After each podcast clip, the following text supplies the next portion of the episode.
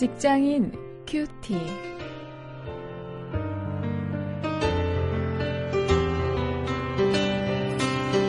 여러분 안녕하십니까? 1월 24일 오늘 창세기 25장 21절부터 34절 말씀을 가지고 오늘은 일터의 갈등을 주제로 해서 말씀을 묵상하십니다.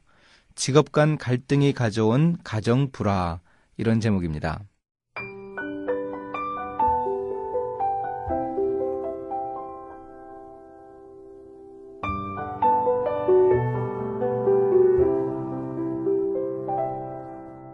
이삭이 그 아내가 잉태하지 못하므로 그를 위하여 여호와께 간구하매 여호와께서 그 간구를 들으셨으므로 그 아내 리브가가 잉태하였더니 아이들이 그의 태 속에서 서로 싸우는지라 그가 가로되 이 같으면 내가 어찌할꼬? 하고 가서 여호와께 묻자온대 여호와께서 그에게 이르시되 두 국민이 네 태중에 있구나.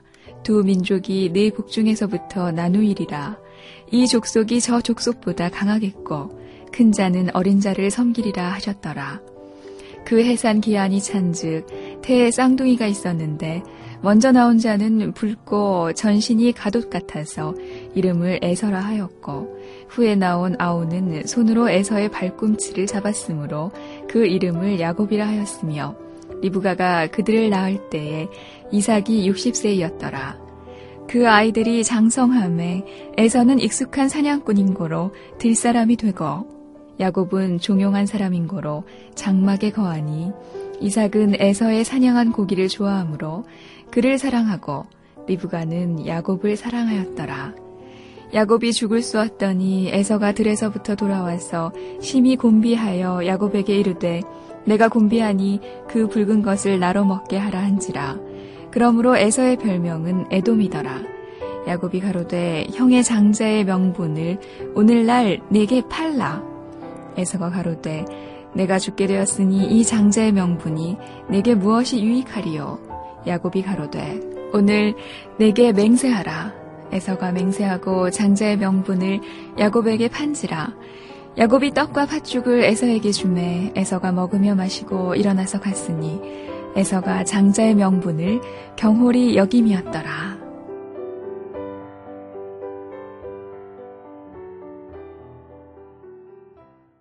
제가 어렸을 때 보았던 책 중에 한 구절이라고 생각을 하는데 한 어머니에게 아들이 둘이 있었는데 하나들은 집신 장사이고 하나들은 우산 장사였다고요.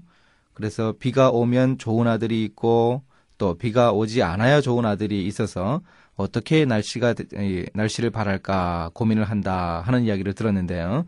어, 뭐 우스운 이야기입니다만 그 직업 간의 갈등 아, 그것이 가정에도 있을 수 있다 하는 것을 어, 잘 보여주는 이야기라고 생각을 합니다.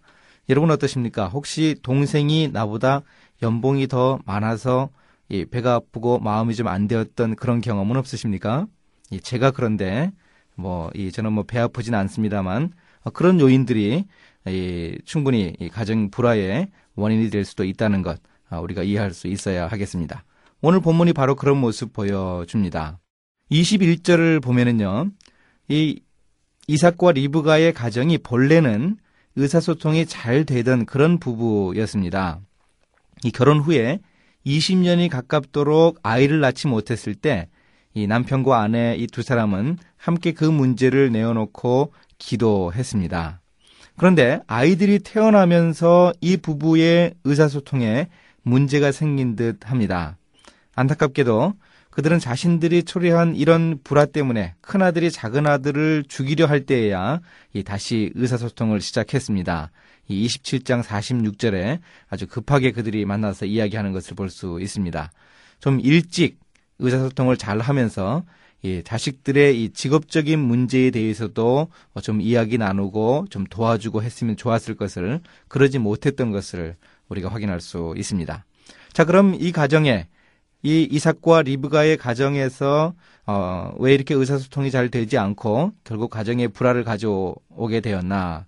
아, 그것이 저는 이 직업의 차이가 편애를 불렀기 때문이라고 생각을 합니다. 이삭과 리브가는 쌍둥이 아이들, 결혼한 지 20년 만에 나이 60이 되어서 얻은 그 아이들을 이 편애를 합니다. 왜 그랬을까요? 성경은 그것에 대해서 간단하게 이야기를 해줍니다. 이삭은 사냥꾼인 큰아들이 사냥해서 요리해주는 고기를 좋아했기 때문이라. 그래서 어, 큰아들을 에서를 사랑했다. 그렇게 표현을 하고요. 또 리브가는 집에 있으면서 가사를 도와주는 아들 야곱을 좋아했다. 이렇게 표현을 합니다. 이게 무슨 얘기입니까? 결국 이 자녀들의 직업으로 인해서 직업의 차이가 이 가정의 편애를 낳았고 그것이 결국 이 가정에 큰 비극을 초래했습니다.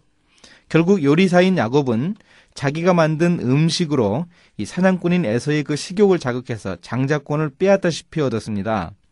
이렇듯 이 직업의 차이로 인해서 가정의 불화가 온다면 그것은 큰일입니다. 비극입니다. 가인과 아벨 이 두 사람과 더불어서 에서와 야곱도 이 형제 간의 직업적인 갈등으로 이 비극을 만든 사람들의 예입니다. 우리 자신을 한번 돌아볼 수 있기를 바랍니다. 우리의 가정 속에서도 한 형제 간에도 직업으로 인해서 이런 갈등을 나올 수 있다. 의사소통에 부재를 낳을 수 있다. 이런 것 한번 생각해 볼 수 있기 바랍니다. 오늘 말씀을 가지고 실천거리를 찾아보겠습니다. 우리 가족들 사이에서 직업으로 인한 갈등이 있다면 우리가 한 가지를 기억해야 하겠습니다. 바로 이 직업 간의 가장 중요한 그 모토 구절인데요. 어떤 일을 하든지 무슨 일을 하든지 사람에게 하듯 하지 않고 이 죽게 하듯 한다는 이 골로새서 3장 23절 말씀 기억해야 하겠습니다. 누구에게나 그렇지만 형제 간에도 누구의 직업은 더 귀한 직업이고 나의 직업은 더 천한 직업이다. 어, 이런 생각 가지고 있는 것이 문제이죠.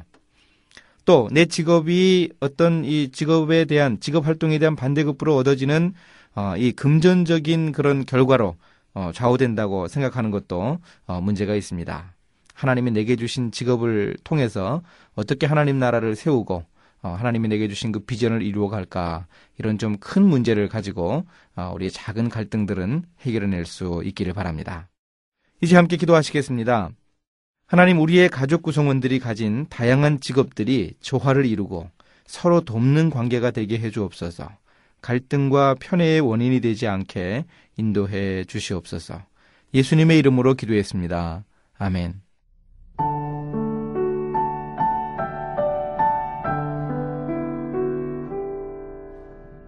본문에 나오는 장자의 권리를 서급하는 일은 오늘날의 상식으로는 이해되지 않습니다. 그런데 메소포타미아의 고대 도시 누지를 발굴하던 고고학 탐사팀이 이 사실을 발견했죠. 누지에서 발굴된 자료에는 개인 사정으로 장자의 권한을 파는 경우도 있었다는 기록이 나와 있습니다. 장자권을 가진 투프키틸라가 자신의 동생 쿠루파자에게 양 세 마리를 받고 장자권을 판 것이죠. 고대 근동에서 장남은 차남 이하의 다른 아들들보다 두 배의 유산 상속과 가장의 축복을 받는 관습이 있었습니다. 그러므로 야곱이 에서에게 장자권을 샀던 일은 당시로서는 충분히 있을 법한 일이었습니다.